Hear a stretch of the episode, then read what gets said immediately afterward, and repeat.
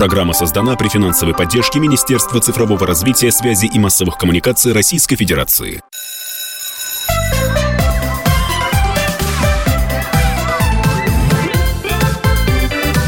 Родительский вопрос.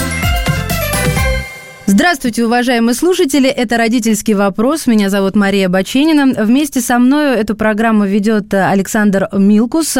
Но сегодня хочется сказать не просто журналист и автор этой программы, а также автор книги «Как мы перестраивали советское образование и что из этого вышло». Саша, приветствую вас. Здравствуйте. Я рад приветствовать Ольгу Юрьевну Васильеву. Я хотел бы с гордостью сказать, что надеюсь, что мы с ней уже много лет дружим. Э, Ольга Юрьевна, президент Российской Академии Образования. И традиционно накануне учебного года мы э, с Ольгой Юрьевной э, разговариваем о том, что ждет нас в новом учебном году. Здравствуйте, коллеги, здравствуйте, уважаемые наши зрители. Я очень рада вас видеть, потому что действительно хорошая встреча и перед началом нового учебного года. А, Ольга Юрьевна, давайте вот как раз про новый учебный год и поговорим. Очень многие вещи, которые вы начинали, когда были министром образования, они вот так последовательно из года в год приходят в нашу школу. И, в общем, можно сейчас говорить, что появились уже по некоторым предметам, а должны появиться по многим, практически по всем. Единые учебники, да. Идут э, уже второй год обновленные стандарты, где темы расписаны по годам. Сформированы учебные планы, которые могут пользоваться учителя. Введены разговоры о важном, если можно так провести параллель, это похоже на политинформацию, которая была в советской школе. В общем, трудовое воспитание, кстати, о котором первые, кстати, заговорили вы, когда стали министром, и за которое я помню, что вас критиковали. Ну вот она теперь уже в виде закона появилась. Не только за это. Не только за это. Да, но мы еще про другие темы тоже поговорим. Скажите просто, вот на ваш взгляд, это возврат к традициям советской школы? Это э, российская школа на новом этапе? Как бы вы охарактеризовали то, что сейчас происходит в нашей школе? Это возврат просто к разумному, понимаете? Возврат, возврат к разумному, к разумному, который должен был рано или поздно возвратиться. И это очень хорошо, что вот вы правильно сказали, что год за годом, как бы возвращение к разумному, оно мы наблюдаем. Вот давайте начнем э, со всего того, что вы перечислили. Да, вы сказали по трудовому воспитанию. Действительно, меня очень сильно критиковали, когда я начала об этом говорить. Но у меня всегда один и тот же вопрос и к вам, и к родителям, и к общественности, так сказать, уважаемой. Вот должен ли ребенок, подросток, э, юноша, девушка заниматься тем, что он может себя сам обслужить? Наверное, должен. Должен ли человек маленький, взрослеющий человек любить то место, в котором он проживет 11 лет? Большую часть времени наши дети проводят в школе. Должен ли маленький человек, который взрослеет, сделать так, чтобы в классе было чисто? Мы все с вами, родители, которые нас слушают, прекрасно убирались э, в школе, Убирались, когда наши классы были дежурные недели, убирались в рекреации школьных, мы убирались на приусадебных участках. Мы э, сейчас очень хотим, чтобы возродились не только в сельских школах, оно никогда там не исчезало, но и в наших школах какие-то приусадебные работы. Я уже не, не буду говорить об опыте Великого Сухомлинского, да просто о том опыте, когда маленький человек, допустим, тот же пятиклассник на уроке ботаники проводит какую-то часть времени на улице. То есть здесь нет ничего такого, за что можно, а, ругать меня или действующее, так сказать, министерство, или удивляться. Это обычные вещи, так же, как чистить зубы, вот э, убирать кровать, мыть свою обувь, ставить ровно, так сказать, э, убирать игрушки, много-много другое, то, что является нашей с вами просто обыденной жизнью. Я всегда привожу пример, он был для меня очень таким важным. Я много раз и вам в раз говорила, что в далеком регионе, первый год своей работы министром, меня спросила молодая мама. Вот говорю, как быть? Учитель заставил стирать тряпочкой с доски, а это же детский рабский труд.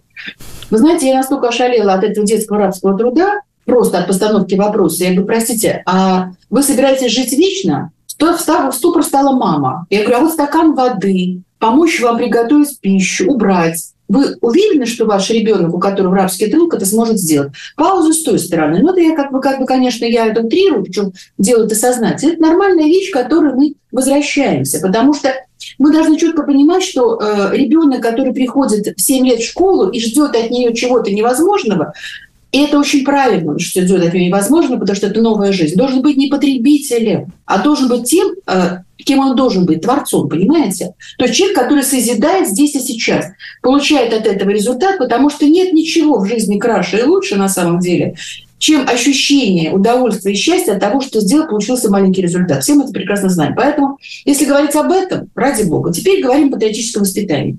Не, ну, Ольга Юрьевна, подождите, а. вот, вот давайте про трудовое. Знаете, э, вот никаких сомнений нет, только, знаете, вот меня э, что удивляет, что введение трудового воспитания в школе пришлось сделать на уровне федерального закона. А то есть то, что, в принципе, логично и нормально в жизни, аж законом пришлось проводить. Ну, как это странно. все нормально, все нормально, э, все это объяснимо, потому что за 30 лет за 30 лет э, общение, так сказать, вот это вот э, триединство школа, родитель, ребенок, ученик, оно приобрело неопределенные, так сказать, формы сейчас. Понимаете, вы знаете мою позицию сейчас и всегда. Я считаю, что должно быть четкая совершенно договоренность, должна быть, как это в частных школах, Должны быть красные флажки и красные линии, что делает эта страна, что делает эта страна. Договор да, о тех намерениях, которые мы подписываем. Потому что влияние родителей, влияние родителей на вот этот вопрос трудового воспитания был на самом деле очень велик. Живой поднимали как раз молодые родители, именно вой, понимаете? И ничего другого не оставалось, как вводить, так сказать, те самые вот дополнения в закон образования, которые сейчас абсолютно нормально приняты. И заметьте, что вы перестали, совсем не то, что было при мне, вот, обязательно совершенно нормально с этим смирились, потому что это нормальная вещь.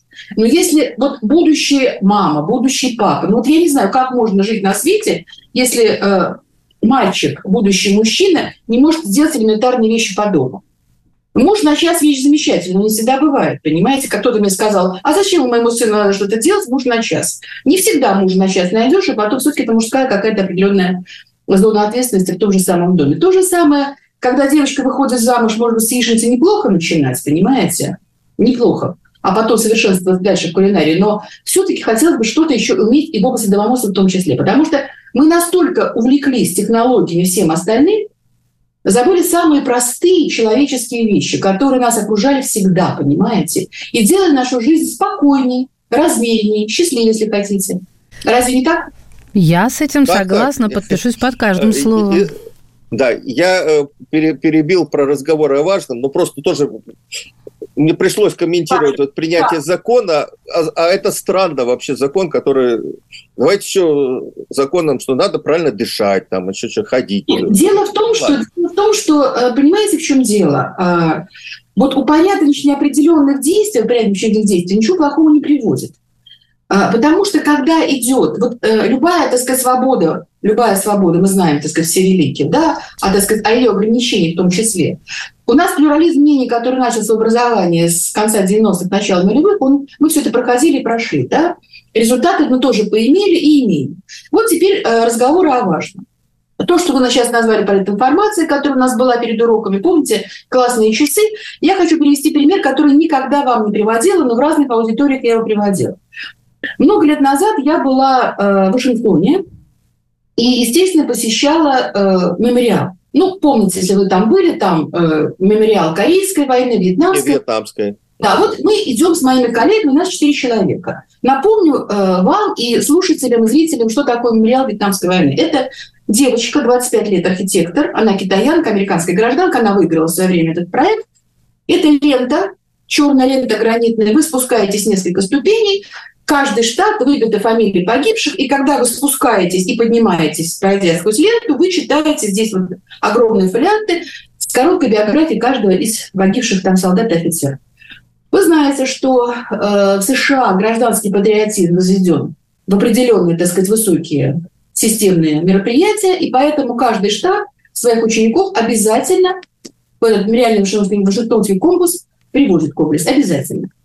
И учитель рассказывает, как правило, учитель штата стоит около э, стены, где имена погибших этого штата, и рассказывает, так сказать, о том, что и как происходило. Мы идем, мы иностранцы. Навстречу нам идет, нас четыре человека. Навстречу нам идет э, класс, подростки лет 14. Они слышат, что мы иностранцы. И инстинктивно мальчик, который идет первый, делает вот так. То есть нельзя говорить здесь, потому что вы спускаетесь в мемориал погибшим солдатам и офицерам. Вот это меня поразило так. Я много лет об этом рассказывала взрослой аудитории, понимаете? Сказала, что какое было бы счастье, если кто-то встретил меня у вечного саду, у вечного огня в Александровском саду, тоже сделал вот так, что прекрати говорить, потому что здесь те святыни, которые мы должны посчитать. Поэтому говорить о том, что это что-то из ряда выходящее, ребят, ну не надо. В каждой стране, в каждой стране, какую вы не возьмете, есть ровно такие же уроки, есть ровно такие же мероприятия, которые также связаны тем, что каждый ребенок должен уважать и почитать ту страну, в которой ему посчастливилось родиться. Поэтому я не вижу здесь ничего. Если родители не хотят, это их личная проблема. Но при этом будоражить, так сказать, общественность время от времени повизгивая тоже не надо. Потому что знать о том, что ты родился, вообще вот гордость за то, что ты здесь живешь, в этой стране, должна быть, она воспитывается, понимаете? Она воспитывается. Ее нельзя передать по наследству. Она воспитывается. Я не вижу в этом ничего плохого. Просто единственное, что сейчас ребята и Министерство, и Институты стратегии образования, которые в этой участвуют целиком и полностью, да, они корректируют программы, корректируют уроки и так далее. Понятно, что мы та страна, которая все делает очень быстро, понимаете? Вот Козьма Прутков в свое время сказал «поспешай медленно». Это про нас, про всех. Но сейчас будет корректировка, и я думаю, что она зайдет для всех. Вот. Так же, как, допустим, вот маленький пример, учебник истории. Не читал никто, критикуют все.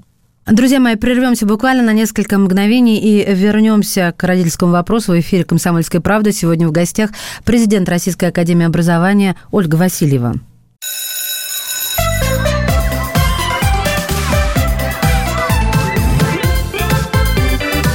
Родительский вопрос. Мы продолжаем наш разговор, увлекательный разговор с президентом Академии образования России Ольгой Юрьевной Васильевой, Александр Милкус, Мария Бачинина. Я не думаю, что здесь из ряда что-то выходящее, понимаете? Но ребенок, который станет взрослым человеком и будет завтра нашей с вами опорой, потому что они нам будут подавать воду, близко-близкой старости, потому что вообще молодость очень проходящая история, очень такая, знаете, кратковременная. И вот мне очень важно, чтобы эти люди имели и здесь, и здесь, так же, как и вам, определенное мировоззрение, на чем они основываются, понимаете, на что они опираются.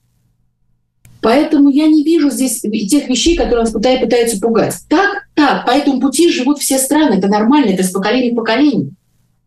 Можно сколько угодно говорить поколение Z, поколение Альфа, все что угодно говорить, еще это очень такие, вы знаете, популярные разговоры, но все равно есть основа всего. На чем вы строите все эти отношения поколенческие, свою жизнь на чем вы строите? Ведь вы же что вспоминаете, как взрослый человек? Вы вспоминаете свой двор, вспоминаете своих друзей, вспоминаете взаимоотношения, которые были, вспоминаете свою школу, вспоминаете свой родной город у моря, так или не так, Александр Галич? Это да, является основой, которая дает вам жить дальше. Что бы, что бы сейчас ни происходило, но это все равно основа ваших действий внутри. Почему мы их решаем, я не понимаю. А, Ольга Юрьевна, а вот на ваш взгляд, э, по другим предметам, вот обещанные единые учебники, они нужны или все-таки вот там две-три линейки достаточно было? Я считаю так, что э, углубленное обучение будет, изучение обязательно останется. Для детей с ОВЗ оно останется. Что касается э, русского языка. Вот в свое время я тоже много раз, раз 10 и вам говорила, раза два. Я от Людмилы Алексеевны, Царство Небесное, Вербицкой много раз с этим общалась. Вот, потому что я тоже была родителем ученика, сейчас, правда, это взрослая девица, но мы тоже все это проходили в начале 90-х, обучались в школах. При том плюрализме, так сказать, учебников и мнений, которое было. Я спрашиваю, какой учебник лучше, скажите мне русский язык? Какой он лучше, чтобы научить ребенка? Она мне сказала, знаешь, учебник Щербы 39 -го года, Льва Владимировича, лучше не придумает никто. Все.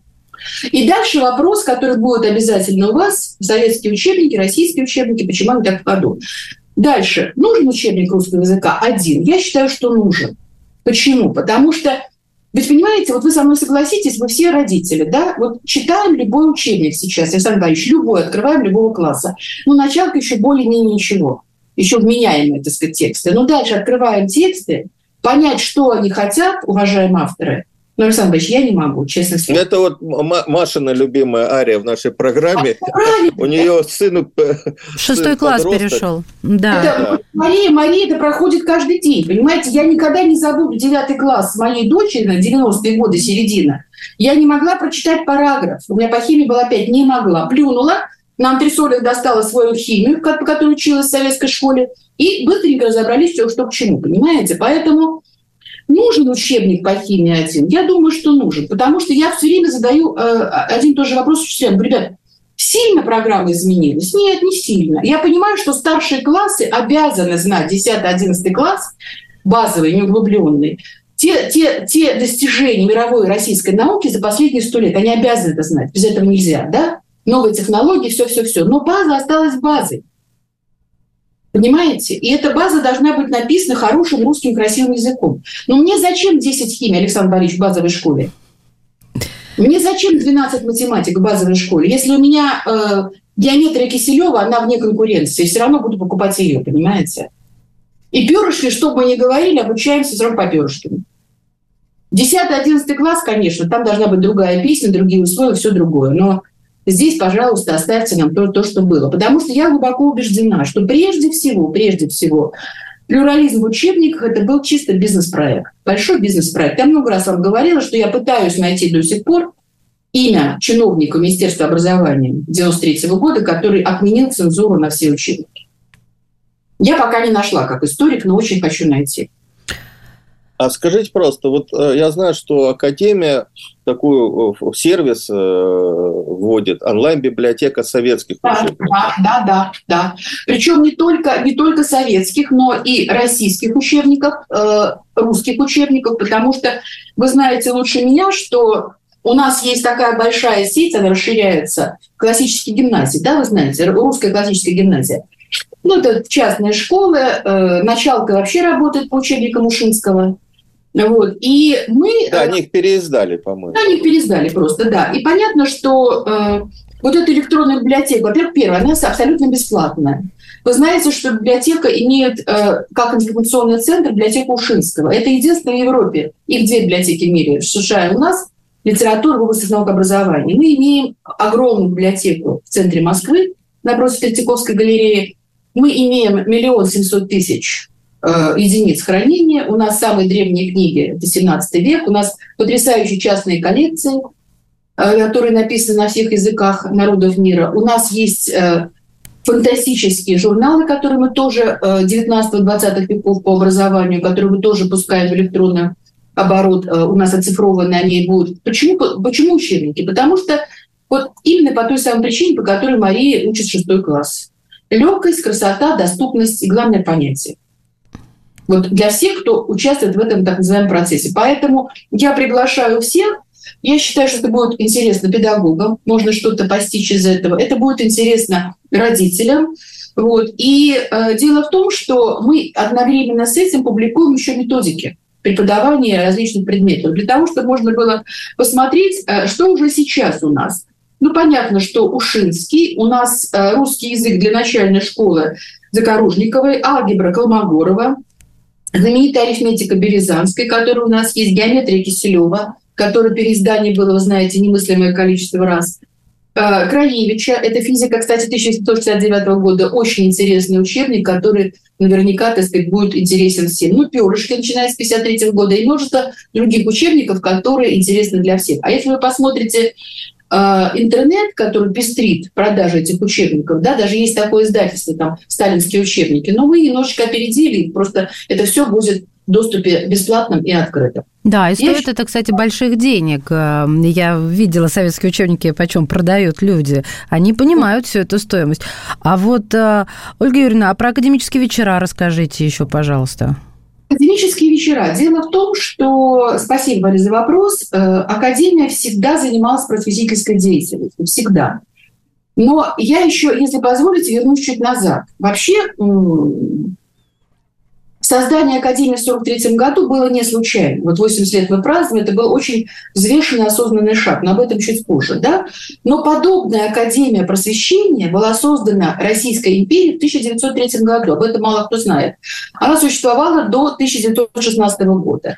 Туда принимались люди с высшим образованием европейским и э, российским, Направления деятельности были э, такие же, как и в 1943 году. Это школьная гигиена, забота о здоровье, это психология, это физиология, это методика преподавания. И самое интересное, хочу забегая вперед, хочу сказать, что первый в Европе институт психологии был создан сто лет назад, третий, прошу прощения, институт психологии, первый у нас в стране, был тоже создан как раз вот э, использованием тех э, возможностей, которые Академия давала. Существовал до 16 года, и потом была закрыта. Почему я это говорю? Потому что в 1943 году советская власть, очень образованная власть, вот я это подчеркиваю, она хорошо использовала те материалы, которые у нее были. И поэтому тот проект, который нужно было решить, понятно было, что победа за Советским Союзом, это осень 43 года, нужно было в короткий срок подготовить э, специалистов высшей квалификации, это кандидатов и докторов наук. Вот та аспирантура, которая сейчас нам вернулась, она создана в Австралии в 1939 году. Тот вариант, который есть сейчас. Да? Не успели запустить механизм подготовки до войны, значит, надо подготовить по всем предметам, по всем предметам. Вот. Создание институтов, создание э, научных центров очень мощных, библиотечных, э, музейных э, вспомогательных э, материалов, которые давали лаборатории, все остальное, это все заработало и действовало. И результат, в общем-то, не заставил себя ждать, потому что мы точно могу сказать, что вот первый министр э, Потемкин, он вообще дипломат, на самом деле, очень высокообразованный человек. Кстати, часть его коллекции находится, художественной коллекции находится в Ленинском, бывшем Ленинском педуниверситете, институте очень много сделал для того, чтобы реформировать э, школьную систему в 1943 году. Александр Борисович, дальше вдумайтесь, пожалуйста, просто я скажу первый раз об этом. 43 год. Он делает, возвращает классическое образование, он был сторонник раздельного образования. Мы ввели все вплоть до латыни, греческий не ввели. И оно работало. Оно работало. И когда вы посмотрите вот эти вот предметы, которые учили наши школьники, причем это было в 70 городах Советского Союза 43 года.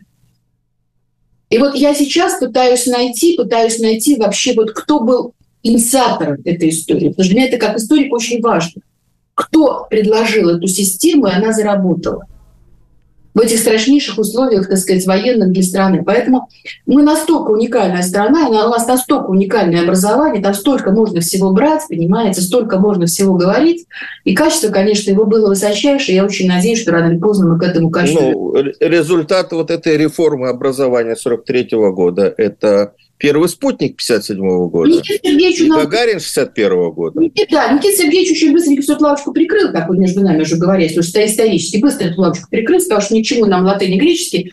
Но я, конечно, утрирую. Латынь и греческий касался прежде всего гуманитарии, филологических дисциплин. Но факт то, что действительно слова знаменитые слова Кеннеди, да, что за партами все это решалось все эти великие проекты решали за партами школьными. Поэтому действительно так. Впереди у нас небольшой выпуск новостей, и родительские вопросы вновь появятся в эфире «Комсомольской правды». А в гостях сегодня президент Российской академии образования Ольга Васильева.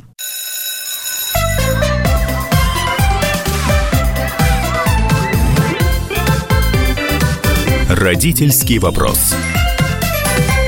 Итак, э, в нашем эфире накануне нового учебного года президент Российской Академии Образования Ольга Юрьевна Васильева. Ну и традиционно мы с Марией Бочининой, я Александр Милкус, напомню, в студии. Я хотел бы воспользоваться служебным положением и напомнить, что сейчас директором вот уникальной библиотеки Ушинского, которую вы э, говорили, э, является Виталий Юрьевич Сурвила, и э, идет перестройка библиотеки, библиотека открывается, и несмотря на то, что она в Москве, э, я думаю, что должны знать наши педагоги в любом регионе, что могут воспользоваться и э, фондами, и получить консультацию. И, в общем, такая современная становится интересная, яркая библиотека. Очень, очень, яркие, яркие очень э, встречи, круглые столы.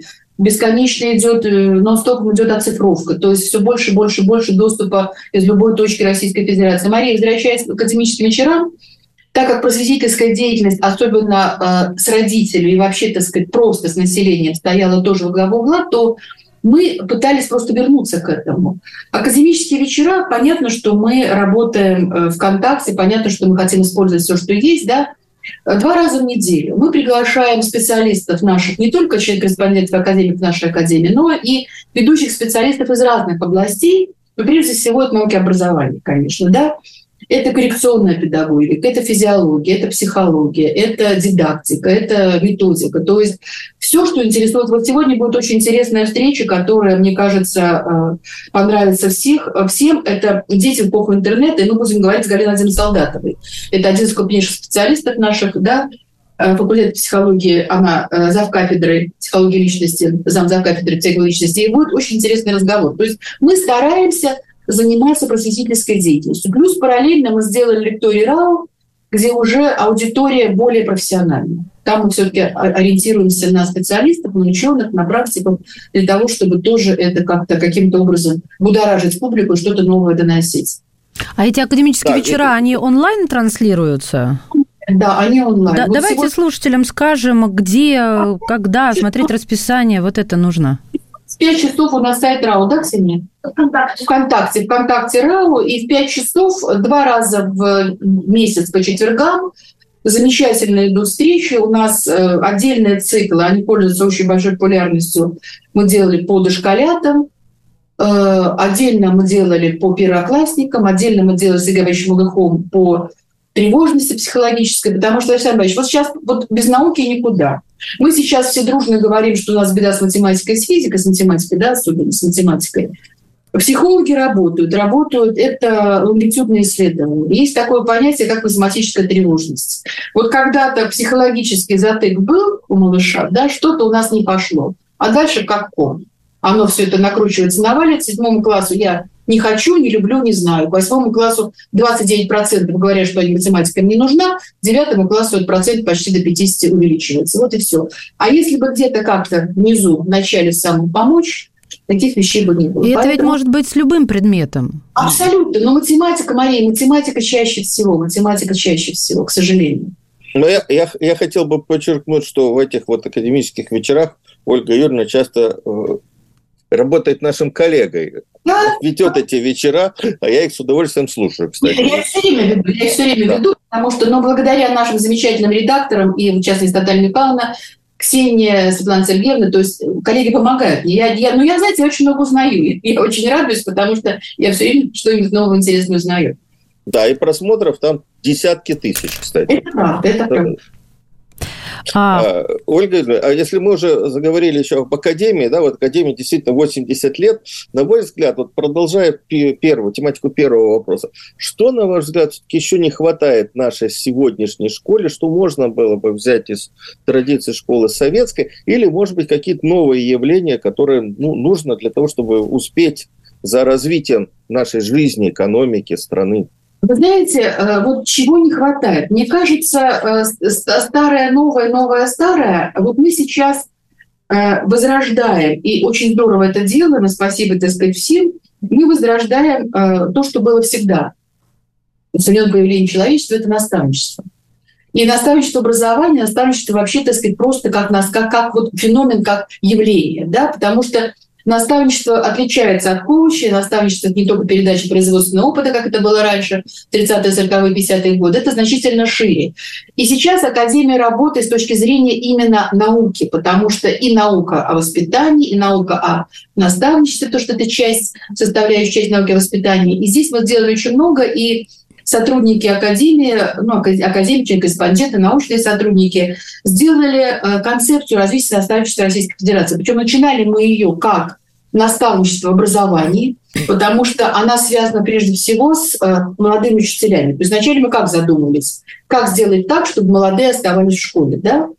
Мы вспомнили опыт 1971 года, 20 века, наставничество в образовании, использовали его, Потом настолько была интересная работа Александр Борисович, что оказалось, что эта концепция ложится на все отрасли, на все отрасли экономики в том числе, потому что принципы, методика, определение направления деятельности наставника, все это было учтено, это достаточно большой э, документ, вот. Мы использовали, безусловно, и новые веяния, потому что мы первые заговорили о университетной форме наставничества, когда наставник молодой и учит более опытного, зрелого человека, потому что, что греха таить, те, те новые технологии, с которыми владеет молодежь, зачастую среднее старшее поколение владеет, и очень важно, что это в коллективе все, так сказать, взаимосвязано и происходит. И поэтому, сделав это, сделав это, мы ее, ее опубликовали, президиум ее утвердил, мы с ней поделились, причем поделились со всеми, и сейчас, в общем-то, видим, что это хорошая-хорошая история, которая связана именно с э, продвижением этой идеи наставничества в жизнь. Но если говорить о фундаментальных исследованиях, вы знаете, я приглашаю вас и Марию посмотреть и, может быть, сделать репортаж оттуда. У нас на восьмом этаже, благодаря усилиям Людмилы Алексеевны, которую я несколько раз вспоминала, это замечательный, замечательный выдающий человек, сделана лаборатория мирового уровня. Это для когнитивных исследований, для э, психологических, нейрофизиологических исследований. И там молодые ребята, до 38 лет молодые кандидаты наук, аспиранты молодые, которые занимаются этими исследованиями под руководством Сергея Борисовича Малыха. Это фантастическая сама по себе вещь. Это у нас великолепная аппаратура, которая, в общем-то, поискать, она не везде вообще есть. Там, а некоторые у нас аппаратура, которая есть только у нас, и как и в Министерстве обороны, больше нигде нет. Вот. И это все задействовано, это все работается, и это, в общем, здорово. Это вот то, э, что мы можем тоже показать. И мы очень хотим показать это людям, и, может быть, сделать какой-то репортаж. Это то, что мы делаем именно фундаментально. Потому что прикладная наука, она как бы видна, она на слуху, а это, так сказать, у нас тишине. Поэтому работа идет, и слава богу, что она идет. Ольга Юрьевна, а во время нашей с вами прошлой встречи мы достаточно горячо обсуждали тему перегруженности школьников домашним заданием. И я все чаще слышу версию, что это происходит из-за того, что у детей нет навыка, навыка учиться. На ваш взгляд, соответствует ли это действительности, то есть правда ли это? И если да, то как родители могут помочь выработать этот навык? Что, и чья это ответственность, в конце концов, родителей или школы? Мария, вы знаете, мы действительно говорили с вами в прошлый раз очень много о домашних заданиях. Безусловно, э, еще, помните, так говорили, начали с того, что надо ли задавать задания лет, на лето. Помните, я категорически против всегда этого.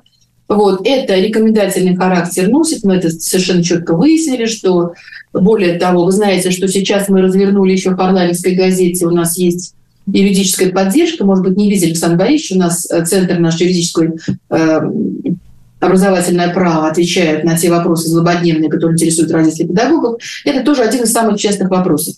Задание на дом и задание на лето. На лето рекомендательный характер. Что касается задания на дом, конечно, оно должно быть. Но должно быть абсолютно здравомыслящей, Мария, потому что когда вы задаете всей семье на субботу и воскресенье в четвертом классе 14 А4 прорешать, я, конечно, хорошо понимаю педагога начальной школы, давшего вам это задание, потому что она не успевает, галочки нужно поставить везде, где только можно их поставить, да, значит, оценка, экспертиза качества образования, когда Моклов меч, ее никто никуда не, не девал, и поэтому нагрузка ложится на бедных несчастных, так сказать, родителей и всю семью.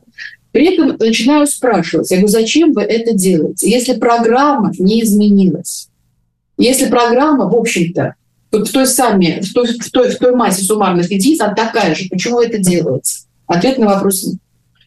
А ответ чаще всего какой бывает? И я абсолютно с ними соглашаюсь, потому что коллеги правы, что приходят дети разной уровня подготовленности. Вот это выравнивание класса – это очень сложная, очень профессиональная сложная задача. Этот успевает так, этот успевает так, этот информацию черпает с таким, его когнитивное развитие у всех разное, все это разное, и вот это все накладывается как ком. И получается, бедные родители во все это влезают, погружаются, жизни ни у кого нет, у бедного ребенка, так сказать, ничего нет. Вопрос, как измениться. Вы знаете, мне кажется, мне кажется, Мария, отвечая на ваш вопрос, как измениться, нужно все-таки вот готовить, когда Министерство просвещения будет готовить э, новые учебники, они будут их готовить, да, новые будут авторы, новые учебники.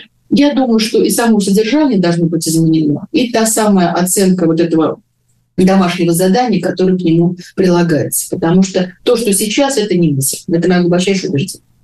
Я понимаю, что есть школы с инженерными классами. Но почему в четвертом классе нужно 14 страниц э, листов А4 делать на субботу, я это не понимаю, не пойму никогда. Сейчас будет еще одна пауза. В эфире «Родительский вопрос». У микрофона Мария Баченина, а также Александр Милкус, автор книги «Как мы перестраивали советское образование, что из этого вышло». А в гостях у нас сегодня президент Российской академии образования Ольга Васильева.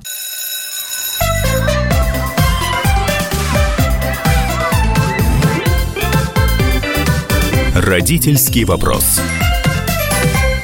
Мы продолжаем наш разговор э, с Ольгой Юрьевной Васильевой, бывшим министром образования и науки, а сейчас президентом Академии образования России. Вы вот говорите про математику, а я сижу, и сразу же у меня возникает на заднем плане история. А мне мой ребенок накануне нового учебного года сказал, что это самый его нелюбимый предмет. А мне больно, у меня половина семьи историки. А все потому, что эти объемы задаются на дом. Нелюбимый предмет, потому что любят э, те предметы, где очень хороший учитель, где если харизмат учитель, и он верит, любит и может это преподнести, они будут читать любые объемы, понимаете? Лишь бы только э, быть рядом и соответствовать. А если, простите, тетенька вошла в класс и параграф нам изложила, и хочет со скуки удавиться, то, естественно, он любить никогда ничего не будет. Но есть э, другие варианты. Есть много очень, Мария, интересных исторических кружков. Есть очень много исторических э, вещей, которые, так сказать, вне дополнительного образования. Потому что я очень люблю историю и готова эту историю заниматься до потому что ну, это настолько важно для ребенка, понимаете? Я тоже я так считаю. Считаю, это безумно... Ну, то, что формирует нас. Мы сейчас, конечно, с вами можем углубиться, потому что обе замечены в любви к этому предмету. Я еще сюда и географию с литературой приплету. Но время, я смотрю за ним и понимаю, сколько еще хочется спросить. Саша, перехватывайте у меня да, эстафету. Я, я уйду в точные науки, хотя я тоже могу сказать, что гуманитарий. А, Ольга, вы вот начали разговор с тех предложений, которые вы озвучили на посту, решительно и смело, э, когда стали министром. А, и вот э, про э, астрономию. Вот. Все аплодировали вам, когда вы сказали, надо вернуть школу астрономии. А я недавно был в Герценовском университете, в педагогическом знаменитом в Питере, разговаривал с ребятами на кафедре астрономии, и они говорят, да, мы готовим астрономов, но они в школу не идут. То есть из 25 человек выпуска один пришел. И многие в школах мне говорят, у нас нет астрономии. Не потому, что мы ее не любим, а потому, что нет учителя астрономии. А, ну, физиков не хватает, мы уже говорили, математиков не хватает. А, вот что тут делать? Ну, понимаете, особенно астрономия, там немного часов. И э, просто вот э, отдельного учителя не найдешь. А физиков тоже уже не хватает. Э, потому что ну, сейчас во главу угла вот инженерные науки поставили. Ну, Александр я, я понимаю вас. Значит, конечно, астрономы нашей страны были обратны больше всего, если честно, когда астрономия вернулась в школу. Что у меня сподвигнуло? Меня сподвигнуло две вещи. Э, все-таки мы страна, которая полетели в космос впервые, первое, да. И второе, помните, у Маяковского послушать, ведь если звезды зажигают, значит, кому-нибудь нужно. Вот. И третье, самое сильное, я в Чувашии, я встречаюсь с мальчиком, астрономии в стране нет, который завоевал золотую медаль на международной олимпиаде, mm-hmm. олимпиаде по астрономии. Этот мальчик мне рассказывает о том, как он любит астрономию. Он тогда учился э, в девятом классе, переходил в десятый. Вот это было, наверное, последняя капля, которая... Тогда же я вернула востоковедение, если помните, как дисциплину.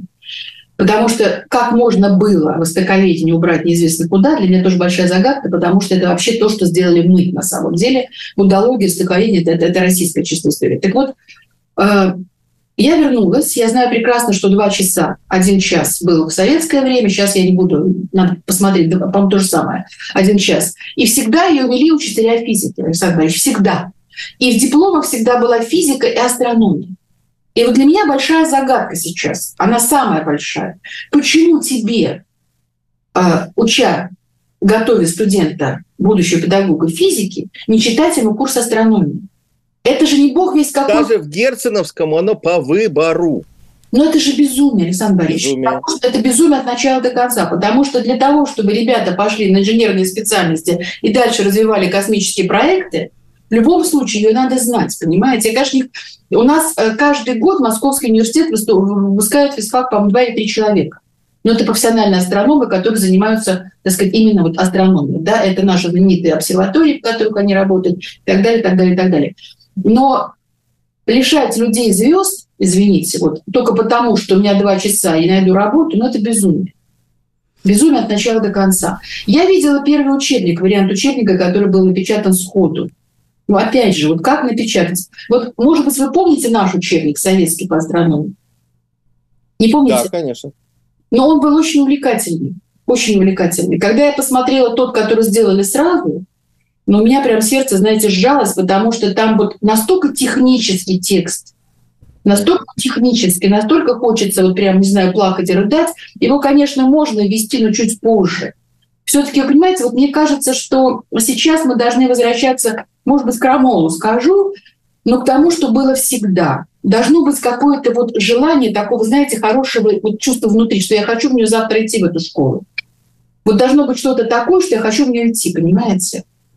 Ну, между прочим, Александр Борисович, возвращаясь к этой астрономии, мне очень понравилось, что многие школы, Москва, Калининградская область, еще ряд регионов, начали привлекать малышей. И появилось, опять наши, так сказать, сделали ребята такие мини-планетарии, для малышей, mm-hmm. классический пираты Калининградской области, это Калининграде. И там вот о нашей Вселенной очень коротко рассказывается, причем все это замечательно, все это в игровой форме. Этот мини-планетарий стоит в рекреации школьной. Это как бы начало, которое они положили, понимаете? Может быть так, может быть, но, но без этого нельзя. Но я более вот. того поддержу вас, что даже вот про технический язык вы попали настолько в болевую точку, потому что я хотела сказать, что даже в пятом, в шестом, а, нет, в четвертом и в пятом классе уже закладываются основы астрономии в окружающем мире и так далее. Но там тоже вот это техническое, и мне все время приходилось перемалывать это так, чтобы было интересно. Ну, то есть вот, вот как вы сказали, чтобы хотелось идти. История, история, рассказанная интересно, она и зажигает, как говорится, глаза и желания. Учебники, которые сейчас написаны, вот их язык этих учебников, понимаете, он чудовищный. Вот я единственное, что э, хорошо помню и радую за это, это еще осталось. Это вот история древнего мира, средневековья, да, но там была Годда Росинцицкая и потом э, Донская Гибалова. Это все-таки сказки, вот эти сказки, которые завораживают. Если вот мы у малышей эту сказку отберем, ту же астрономическую, а технический язык, он постоянно, ну, ну нельзя. Нельзя разговаривать с ребенком таким языком, понимаете? Но он, он другой. Он все-таки верит, верит, человек должен верить до определенного времени, понимаете? А здесь вот, вот шаблон, шаблон, но потом опять, Александр Борисович, в советское время учебник готовился не менее трех лет. Редколлегия была обязательно академическая.